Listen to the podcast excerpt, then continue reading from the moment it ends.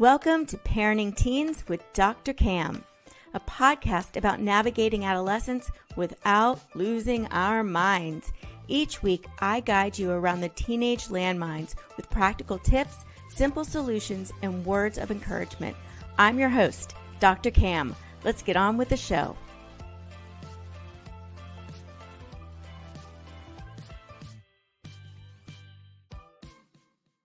Welcome, parents. If your child is involved in sports, this episode is for you.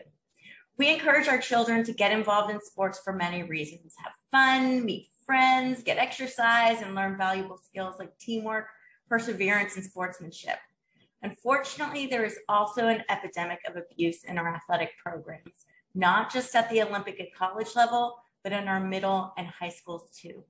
Today, I'm joined by Dr. Amy Saltzman, a physician mindfulness teacher, former Stanford gymnast, and an abuse survivor. We're going to talk about how to protect our children from abusive coaches. Dr. Saltzman developed the award winning prevention program, How to Spot a Spider, and is passionate about establishing comprehensive national policies to end abuse of children in sports and other community programs. Welcome, Dr. Saltzman. I'm so thrilled that you could join us today. I'm thrilled that I can be here. And I want to say that for parents who don't have kids in sports, this applies equally if you have kids in school or music programs or theater programs or scouts or your kids attend a religious organization. This information applies to you as well. I am thankful that you said that because it absolutely is. I think sports gets more of the focus on that, but you're absolutely right. This happens across the board. So before we even dig in, please give us a little bit of backstory on your story um, and what got you so passionate about helping kids. My story is a little bit unusual. As you said, I was a gymnast uh, through college and um, I was not actually abused in my sport. Uh, my abuse came later in life, and I was abused, uh, emotionally abused by a life coach for 31 years. And in August of 2020, uh, a neuropsychologist determined that it was a relationship of undue influence. So there was a huge amount of devastation from learning that someone that I had loved and trusted, or at least the illusion of someone I had loved and trusted, had abused me and others and loved ones.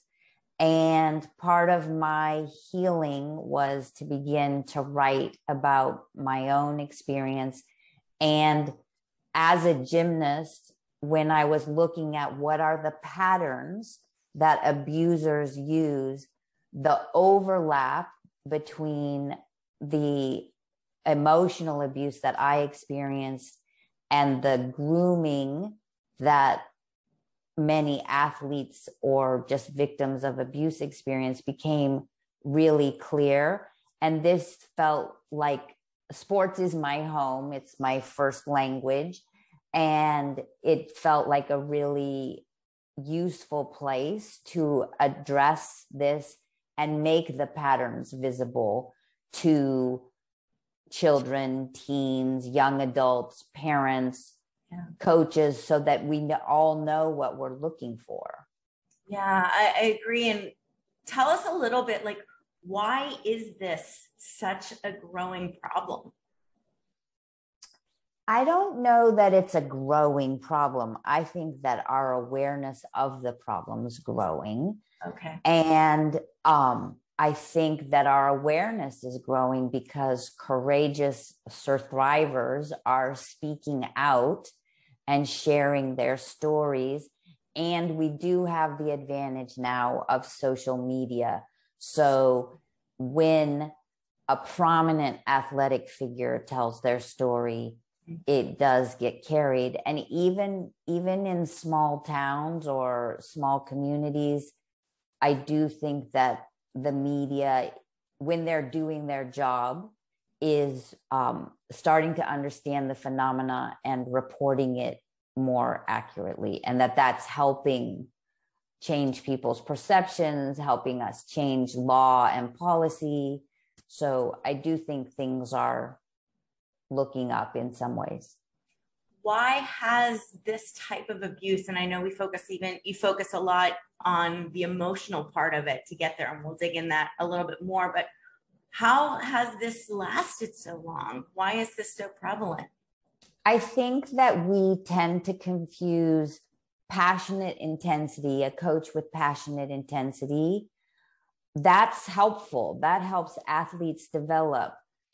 But we confuse abuse with passionate intensity, especially if a coach is winning. And we have for decades and decades let coaches get away with things that we would never let a school teacher do. Mm. Like, so, yeah, right. What? One of the ways to determine if a, beha- a coach's behavior is abusive is to consider if a teacher did this in cl- in a classroom, would we think it's okay? And what are some of the ways that we're seeing this type of abuse play out?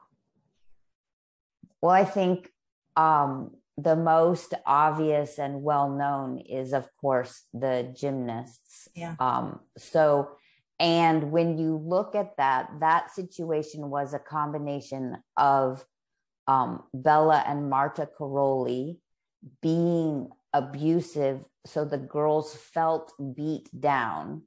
And then Nassar was able to come in and groom them or do covert emotionally abu- abuse and basically trick them into thinking that he was being their friend and being supportive and they started to trust them. And then they got to a point where he it's like he's helping me he's trusting me he gives me something to eat when i'm hungry and the Karolyi say i can't eat.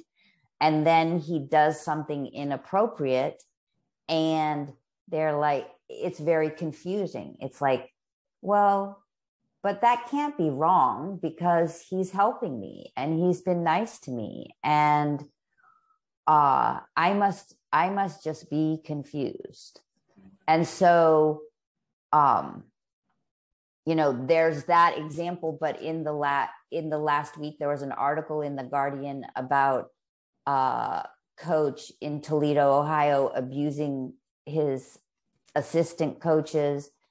Um, there was another article from the Midwest about a hockey coach who's abusing young kids. I mean, it is unfortunately everywhere. And so I do feel like we need to teach our kids and our teens how to recognize it. And the analogy I use is um, when your kids were young and they were ready to go out in the world, you taught them how to cross the street. You know, you stop at the stop light or the stop sign, you look both ways. You taught them what erratic drivers were. And we need to be doing the same with our kids in terms of their relationship with adults. There are also other things that we need. Coaches, teachers, music teachers need the equivalent of driver's ed. They need to be trained to be safe coaches and then as a society, we need to do better about enforcing our rules of the road for people who are working with young people and um, making sure that when the rules are broken, um, there are consequences. Yeah. So there's a lot of to unpack there. Um, let's start by how can parents, what signs should parents look for in their kids that they may be being abused emotionally and we were calling it kind of the grooming and things like that because i know parents have told me that their kids don't tell them anything but they find out from their kids teammates what's right. going on so how what do we look for how do we even know well i want to back up even one step further sure. and say that first we need to teach kids what to look for and how to talk about it because then you increase the likelihood that your child is going to come and say mom or dad something's off and so it's a little bit complicated and more than we can cover in this amount of time, which is why I made my video, How to Spot a Sneaky Spider and How to Spot an Obvious Spider. But the intention of making those videos was to describe the patterns. And we're, let's stick with just the covert emotional abuse or the grooming for a minute, but to describe the patterns that a spider coach weaves to tangle someone in their web. So we already talked about one, like the love bombing, the befriending, the being super charming. That's one pattern. There are seven. I want to give one more because um, it might be the one that's the most obvious at home. So the other one is that the coach really plays on the athlete's hopes and fears. So there's this idea if you stick with me, I will make you your best. If you stick with me, I will um, help you achieve your dreams. Eh, but then there's also the reverse. If you leave, if you don't do what I say, if you tell somebody, you will never achieve your dreams. You, you know, you, so the idea is you need me to succeed. And once someone has that sense, it's very hard to speak up, to say no, to tell someone what's going on. And there are five more patterns that we can talk about if we have time. But I think what people want to be doing is they want to be teaching kids these patterns, and they're subtle. That's why I called it How to Spot a Spider, because each pattern is made of these tiny, tiny threads. And each thread, in and of itself, seems okay. It's not till you turn and the light changes, and all of a sudden you're like, oh, there's a whole web of behavior here that's having me feel small and trapped and afraid and unsure. And so I would say, now answering your question, if your kid is not having fun, if your kid is feeling afraid if your kid you know says um you know like i'm nervous or i'm sick to my stomach um doesn't want to go to practice those types of things are things that you want to pay attention to conversely if your coach is offering your kid little presents that they're not offering mm-hmm. someone else if they're offering your child individual sessions, especially if those sessions are after hours.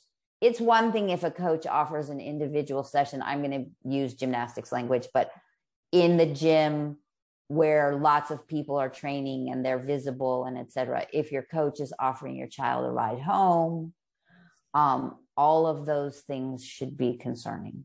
Yeah, anything that seems to overstep the line of a professional relationship right? Right. Or if you're, and it's really tough, right? Because for some kids, the coach is their stable, reliable adult, yes. and they depend on that being professional and caring. And it can look like a friendship, but I would say if your coach is trying to be a friend rather than a coach, that's a warning sign. Okay. And that's what makes this really hard is that so many of the things that you're listing actually sound like positives, right? Wow, my child's getting all this attention. They must be really good. The child probably feels really honored and good. And so that I think right there makes it really difficult. Right. Start. And a, a, professional that I know who actually works um, more in the field of cults talks about the prison of specialness and you you said that you had read an article that I had written and it's called Ending Cycles of Abuse in Sports and Society and it's up on my webpage. But um one of the things about feeling special is then we feel like we can't leave. Like I'd be crazy to leave this amazing coach. I'm so lucky to be in this program. I can't leave or my athletic prospects are doomed um, that's that's a warning sign for sure so if we see some of these signs or our child is trying to avoid. I mean, I think the more obvious ones is, and that I've heard too, is just coaches being abusive and saying nasty stuff, right? And and just really beating kids down and being abusive that way, which seems very obvious. But even that, coaches seem to get. Why do coaches get away with that? Or parents on the sideline shouting nasty? Like, why do we allow that? Um, I don't have a good answer because I don't think it should be allowed. And I think historically we have allowed behavior in sports in the name of toughness, in the name of winning, that we don't allow anywhere else. This goes back to the school teacher comment. If you're if it would not be okay for your school teacher, your child's classroom teacher to yell at them the way your coach is yelling at them, that's abuse. I want to bring that, I want to dive in one more, a little bit more into that because that toughness is something I hear a lot, right? Like they got to toughen up. And if we don't do that, they're going to be, they're not going to be able to succeed or they're going to be wussy or they're going to, whatever it is. So there is a really deeply embedded belief that we do need to toughen our kids up that way. Right. And I do, I do also understand from the coach's side first of all, I want to say I don't think all or even most coaches are abusive. It's a handful of people, yeah. but you those handful of people can cause true harm to your children. So you want to be paying attention.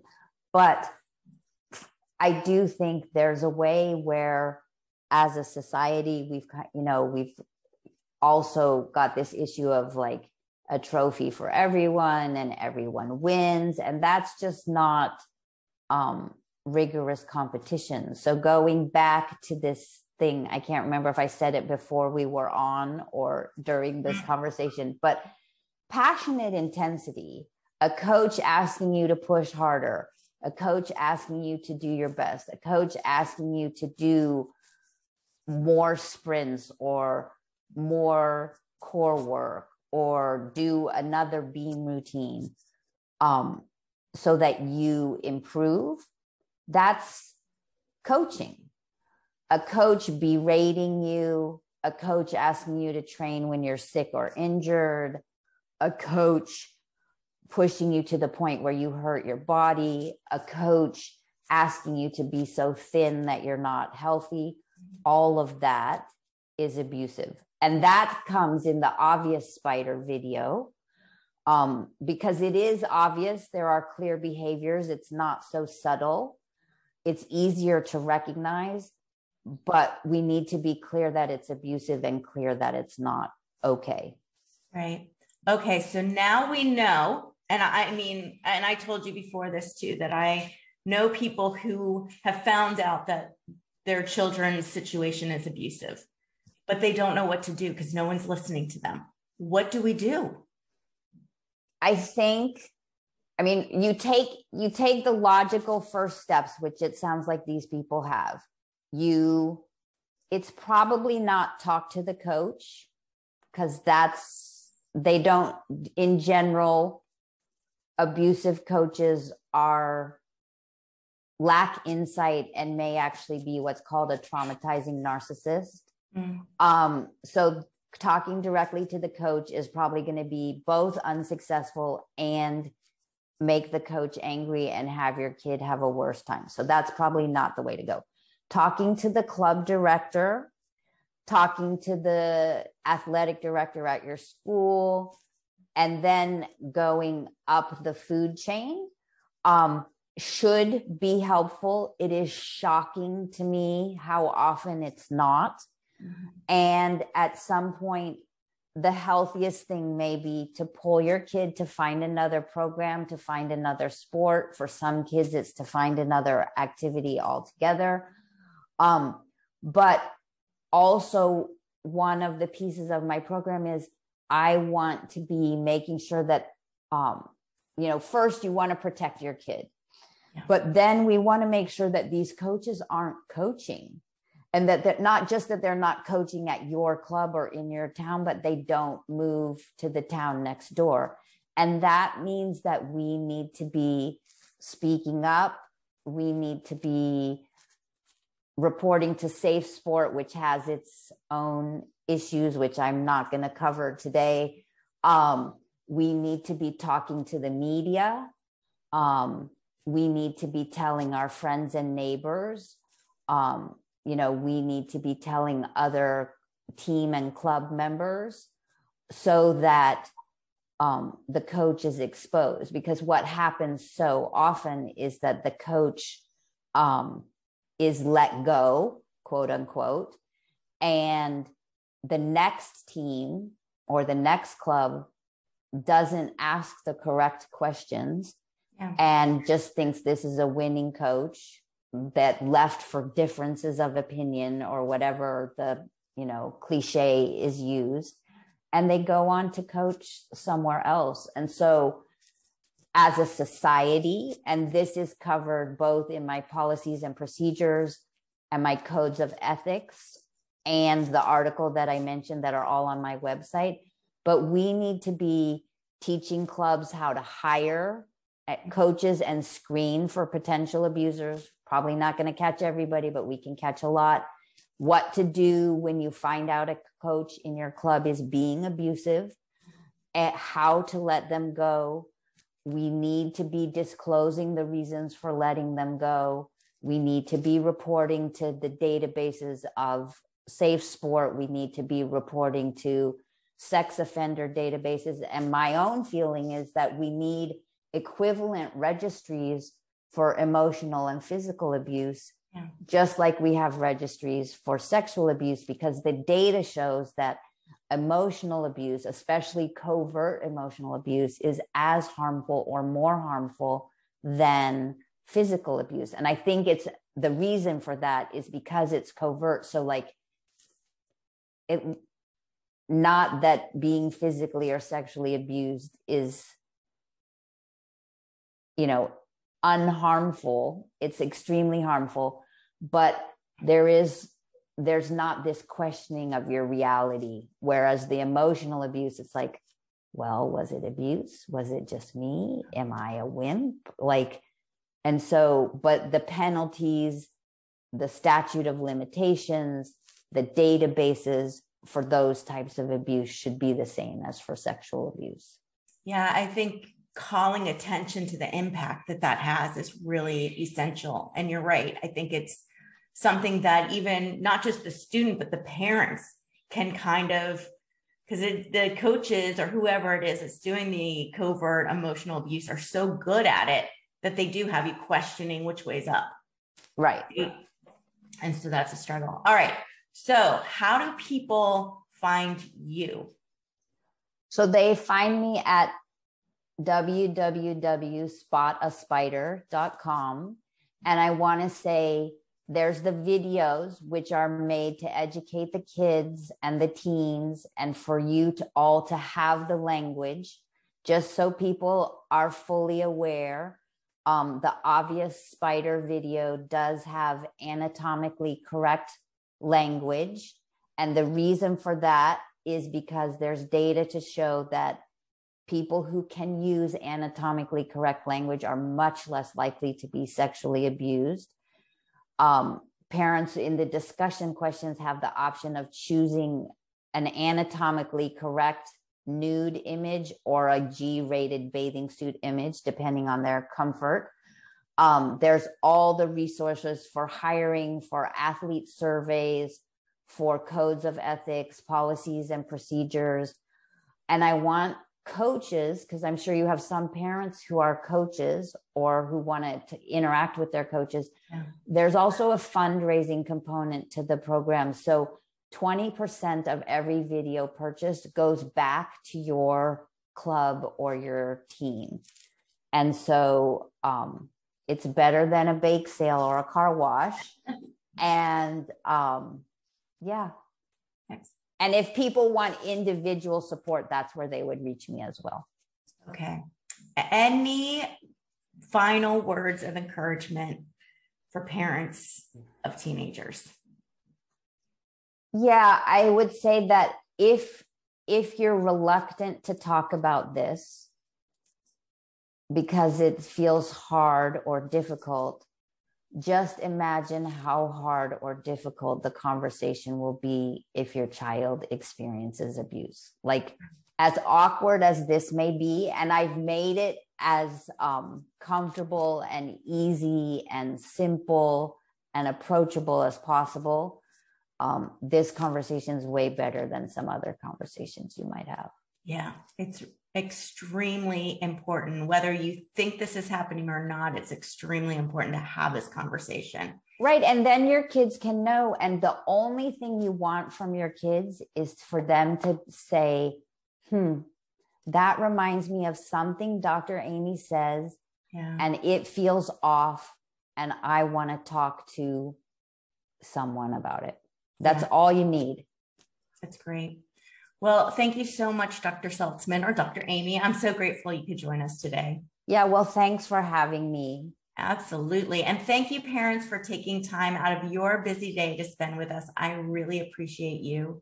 If you want to learn more about how to help your teens thrive, you can grab my top 10 parenting tips at askdrcam slash parenting tips. And I will also have all the links that Dr. Amy discussed in the show notes. So you can get those as well. Until next time, have a peaceful, positive, calm day. And that's a wrap. Thanks for joining me today on Parenting Teens with Dr. Cam.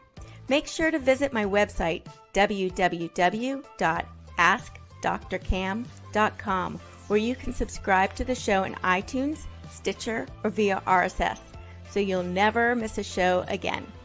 While you're at it, if you found value in this episode, I'd appreciate a rating on iTunes and hey, why not share it with a friend too? Be sure to tune in to my next episode. And remember, parenting teens may not be easy, but with my help, it can be a whole lot easier than this.